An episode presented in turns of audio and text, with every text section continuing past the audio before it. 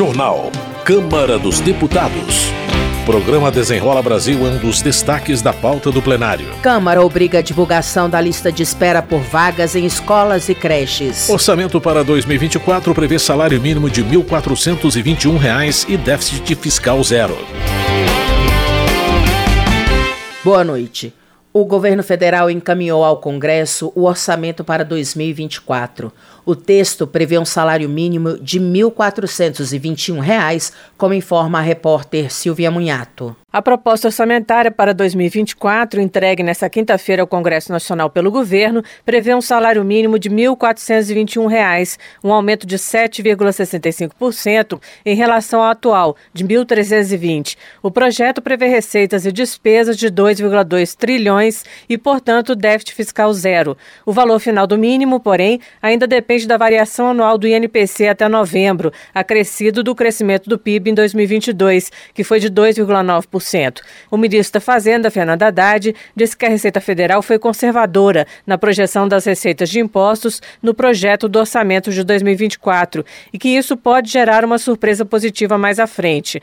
A ministra Simone Tebet disse que a necessidade de receitas ficou em 168 bilhões de reais. Para o governo federal, serão mais 124 bilhões pagos com essas receitas, porque o restante é transferido para estados e municípios. Para Haddad, é possível cumprir a meta fiscal de 2024, porque, segundo ele, vários contribuintes estavam à espera da votação final da legislação sobre o Conselho de Recursos Fiscais, o que ocorreu essa semana no Senado. São esperados 97,8 bilhões de reais com essas mudanças. Lembrando que nós temos um estoque grande de pré-acordos estabelecidos com contribuintes que querem regularizar a situação perante a Receita Federal e que estavam aguardando uma deliberação final do Congresso Nacional, mas estamos trabalhando agora com a segurança jurídica necessária para estabelecer os acordos com os devedores que envolvem causas bilionárias. Outras medidas elencadas na mensagem enviada ao Congresso, junto com o orçamento, são a tributação do valor dos incentivos fiscais concedidos pelos estados, com 35,3 bilhões, e a tributação de fundos fechados, com 13,2 bilhões. A ministra Simone Tebet afirmou que o arcabouço fiscal, considerando a possibilidade de o governo governo poder estimar a inflação até o final do ano para a correção das despesas, gerou um espaço fiscal de 129 bilhões para 2024. Mas com a necessidade de pagar algumas contas praticamente obrigatórias, como os pisos da saúde e da educação, a sobra para os demais ministérios foi de 55 bilhões. O Ministério da Saúde ficou com 231,3 bilhões de reais, sendo que apenas para cumprir o mínimo constitucional foram colocados mais 50 bilhões.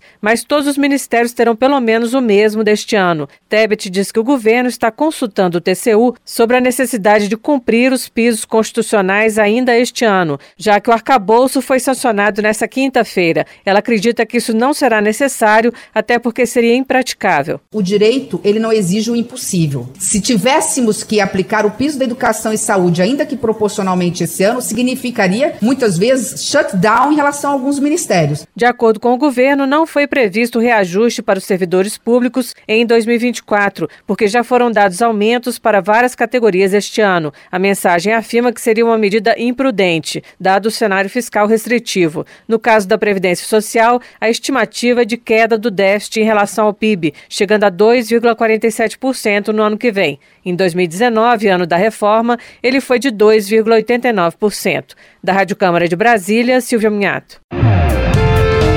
Economia. Tadeu Venere, do PT do Paraná, afirma que a medida provisória que trata da taxação dos super ricos é crucial para o combate à desigualdade no país. Ele celebra o envio da matéria ao Congresso Nacional, lembrando que, no Brasil, cerca de duas mil pessoas têm patrimônio acima de um bilhão de reais. Bom Gás do PT Gaúcho elogia a medida provisória que taxa os rendimentos de fundos exclusivos, também chamados de fundos de super ricos. O deputado explica que o objetivo é fazer justiça para que os mais pobres não paguem proporcionalmente mais impostos do que os mais ricos. Daniel Almeida, do PCdoB da Bahia, celebra a sanção da lei que reformula a política de valorização do salário mínimo com reajuste anual acima da inflação. Ele também elogia a isenção do imposto de renda para quem ganha até dois salários mínimos, mas reitera que a meta do governo Lula é, durante o mandato, isentar quem ganha até 5 mil reais. Giovânia de PSDB de Santa Catarina, destaca o impacto positivo do cooperativismo para a economia do Brasil. Segundo a parlamentar, em 2022, o setor reuniu mais de 20 milhões de cooperados, gerando mais de 500 mil empregos e faturamento de aproximadamente 656 bilhões de reais, o que equivale a 6% do PIB nacional. Desenvolvimento Regional. Flávio Nogueira, do PT, registra a visita do presidente Lula ao Piauí para lançar o programa Brasil Sem Fome e obras do Programa de Aceleração do Crescimento no Estado. Entre as obras, o parlamentar cita a conclusão da BR-330 na região dos Cerrados, conhecida pela produção de grãos, e a continuação das obras das BRs 343 e 316. Doutor Francisco, do PT, também destaca a presença do presidente Lula no Piauí para anunciar investimentos do governo federal no estado.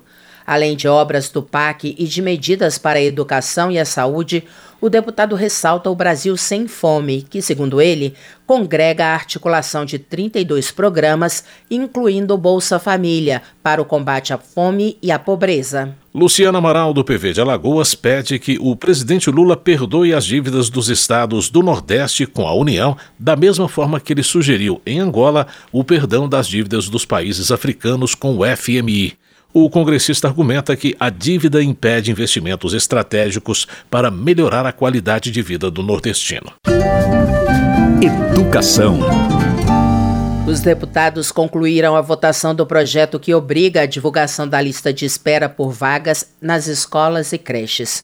O repórter Antônio Vital acompanhou a votação e traz mais informações. O plenário da Câmara aprovou o projeto que obriga o governo, prefeituras e estados a divulgarem a lista de espera por vagas nas escolas do ensino básico, inclusive creches. A proposta determina ainda que a lista seja elaborada com a ordem de colocação das pessoas na fila. O objetivo é garantir transparência ao processo de ocupação de vagas nas escolas. O projeto, apresentado pela deputada Carmen Zanotto, do Cidadania, que está licenciada para assumir a Secretaria de Saúde de Santa Catarina, já havia sido aprovado pela Câmara, mas depois foi alterado pelo Senado. Os senadores incluíram um dispositivo que obrigava o envio da lista ao Ministério Público e ao Conselho Tutelar da localidade onde fica a escola, duas vezes por ano. Ao retornar para a análise do plenário da Câmara, a relatora, a deputada Dayana Santos, do PCdoB do Rio Grande do Sul, excluiu esse trecho. Segundo ela, esses dois órgãos já têm entre suas atribuições a de requisitar essa lista ao poder público. Todos nós e todas nós estamos de acordo com a necessidade e a importância e a relevância de ter esses dados disponibilizados.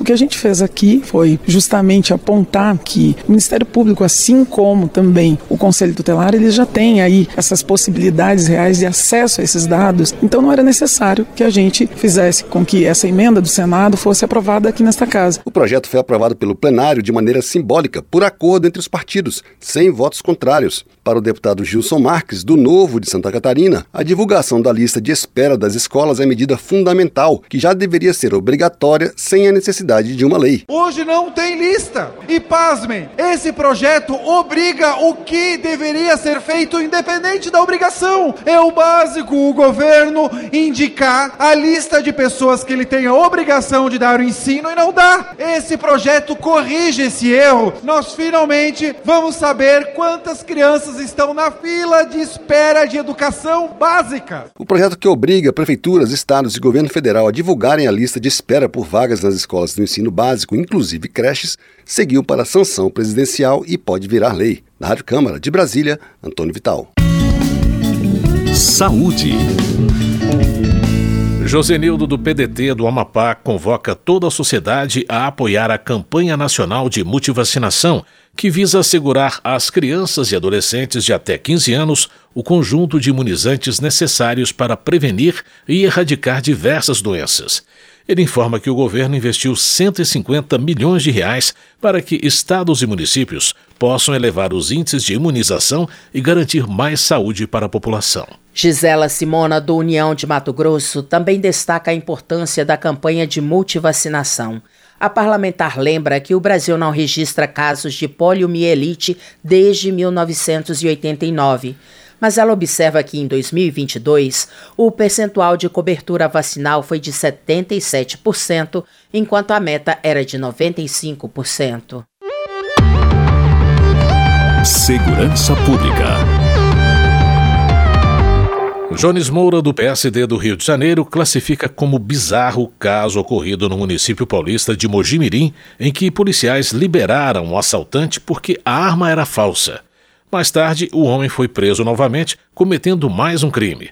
O deputado expressa preocupação com a atitude de liberar o suspeito e pede a responsabilização dos envolvidos. Coronel Ulisses, do União do Acre, registra pedido que chegou ao seu gabinete sobre a adoção de medidas mais rigorosas contra a criminalidade. O deputado observa que já apresentou algumas propostas, como, por exemplo, a que prevê a redução da maioridade penal, o aumento da pena para tráfico de drogas e mudanças no critério de liberação de presos. Justiça. A Justiça do Rio de Janeiro determinou que Glauber Braga, do PSOL, pague uma multa de um milhão de reais por ter ido ao distrito de Lumiar, em Nova Friburgo, mesmo após a Justiça proibir manifestação relacionada ao MST no local. A decisão repercutiu no plenário. Cabo Gilberto Silva, do PL da Paraíba, considera que a multa de um milhão de reais é mais uma prova de que os parlamentares de direita estavam certos quando denunciavam os abusos cometidos contra o poder legislativo. Para o deputado, é preciso colocar as discordâncias políticas de lado para defender a democracia e o parlamento. Rodrigo Valadares, do União de Sergipe, questiona se a justiça que agiu com rigor para censurar e punir deputados de direita usará da mesma inflexibilidade para punir os governistas que classificam a decisão judicial contra Glauber Braga de abuso de poder. Júnior Amaral, do PL de Minas Gerais, entende que a punição a Glauber Braga por suposto descumprimento de decisão judicial concretiza o alerta feito de que os parlamentares de esquerda também seriam vítimas dos excessos que o judiciário tem imposto aos parlamentares de direita. Lindbergh Farias, do PT do Rio de Janeiro, destaca o arquivamento da ação de improbidade administrativa contra a ex-presidente Dilma Rousseff por causa das chamadas pedaladas fiscais. Após a sentença, ele defende a anulação da sessão do Congresso que tirou Dilma da presidência. Política. Para Maurício Marcon do Podemos do Rio Grande do Sul, Flávio Dino deve responder pelo crime de obstrução da justiça por não ter preservado as imagens de segurança do circuito interno do Palácio da Justiça. Na avaliação do deputado, é evidente que o ministro está tentando impedir o avanço das investigações sobre os atos de 8 de janeiro. Bia Kisses, do PL do Distrito Federal, também entende que o sumiço das imagens do Ministério da Justiça deve ser considerado um caso caso de obstrução da justiça. A deputada chama de deboche a desculpa apresentada pelo ministro Flávio Dino. Ela pondera que, se as imagens foram destruídas, é porque poderiam comprometer o governo. Por sua vez, Bibo Nunes, do PL Gaúcho, não acredita que as imagens apagadas não possam ser recuperadas. Ele afirma que há recursos tecnológicos que permitem a recuperação das imagens para esclarecer a verdade dos fatos, e apontar os verdadeiros responsáveis pelos atos de 8 de janeiro. Marcel Van Hatten, do Novo do Rio Grande do Sul, destaca que esta semana o senador Sérgio Moro levou à CPMI do 8 de janeiro provas de que a Força Nacional de Segurança Pública, sob o comando do governo Lula, estava dentro do Ministério da Justiça e não atuou para impedir o vandalismo na Praça dos Três Poderes. Diante das revelações, o deputado defende a queda do governo Lula. Capitão Alden, do PL da Bahia, repudia a cassação do mandato do vereador de Utinga, Diego Meira. Segundo ele, o vereador perdeu o mandato por lutar contra a corrupção no município. O deputado conta que Diego fez várias denúncias contra a prefeitura, que vão desde o superfaturamento de contratos e desvio de recursos até crime ambiental. Meio Ambiente. Luiz Couto, do PT, elogia o projeto Plante Árvore Frutífera ou Nativa, que nasceu em 2018 no Vale do Pinhancó, na Paraíba. O objetivo da iniciativa, segundo o congressista, é reflorestar ao máximo a região, contribuindo para a preservação do meio ambiente e o futuro do planeta. Votação. As votações no plenário da Câmara devem começar nesta segunda-feira por causa do feriado da Independência. O programa Desenrola Brasil, de renegociação de dívidas, é um dos destaques da pauta.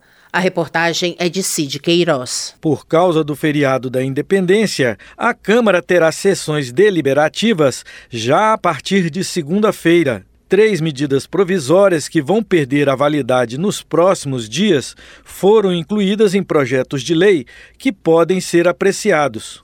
Um deles regulamenta o mercado de apostas online. Os outros dois instituem o Programa de Retomada de Obras na Educação e o Programa Emergencial de Renegociação de Dívidas de Pessoas Físicas Inadimplentes. Batizado pelo governo como Desenrola Brasil, o programa de renegociação já beneficiou mais de um milhão de pessoas, num total de 9 bilhões e meio de reais em dívidas junto a bancos. O texto também inclui medidas para reduzir as taxas de juros cobradas pelos bancos nos cartões de crédito rotativos. A partir da indicação dos partidos no Colégio de Líderes, o plenário aprovou a urgência para a votação de várias matérias que também podem entrar na pauta.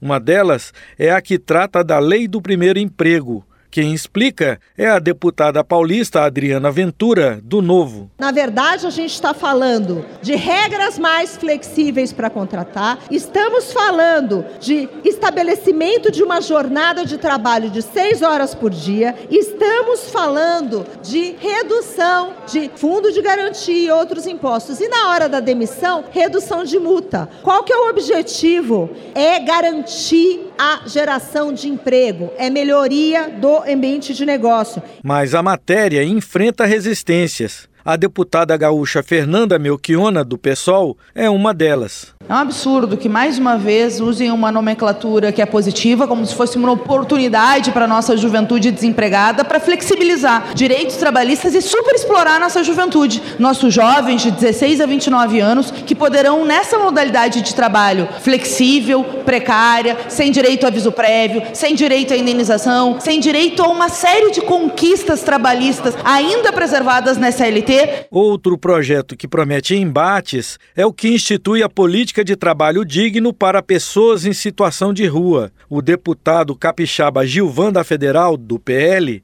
criticou a proposta. Se esse projeto obrigar empresário a contratar morador de rua, eu vou apresentar um projeto de lei para nós, deputados, contratar morador de rua também. Que é isso? Obrigar empresário a contratar morador de rua. E as deputadas aí do PSOL, do PT, duvido se pregaram craqueiro na rua para colocar no seu gabinete. O projeto é inspirado no trabalho do padre Júlio Lancelotti com pessoas em situação de rua na cidade de São Paulo. A autora desta proposta, a deputada paulista Érica Hilton, do PSOL, fez um desagravo às ameaças que o padre vem sofrendo. O padre Júlio Lancelotti, que recebe mais uma grave ameaça de morte por prestar um trabalho de solidariedade, um trabalho de amparo, um trabalho que está completamente em consonância com que aquilo que são os ensinamentos de Cristo e que é atacado, massacrado, violentado por atender aos irmãos e irmãs em situação de rua com respeito, com carinho, com a dignidade que esta população merece e precisa. Já o projeto que dispõe sobre a capacitação das equipes de saúde na atenção a mulheres vítimas de violência deve ter consenso. A deputada Jaque Rocha, do PT do Espírito Santo, defendeu sua aprovação. A pessoa que está ali atendendo, ela está desprovida de qualquer tipo de sentimento, de religiosidade, de credo que congrega. Ela está ali com uma mão do Estado, recebendo principalmente uma mulher em situação de vulnerabilidade e que merece um atendimento digno. Esses e outros debates e votações você acompanha no portal da Câmara, na rádio e na TV TV Câmara, no nosso canal no YouTube e nas nossas redes sociais. Da Rádio Câmara de Brasília, Cid Queiroz. Termina aqui o Jornal Câmara dos Deputados, com trabalhos técnicos de Tony Ribeiro e apresentação de Luciana Vieira e José Carlos Andrade. Uma ótima noite para você. A Voz do Brasil retorna na segunda-feira. Uma boa noite e um bom fim de semana. Você ouviu A Voz do Brasil. Boa noite.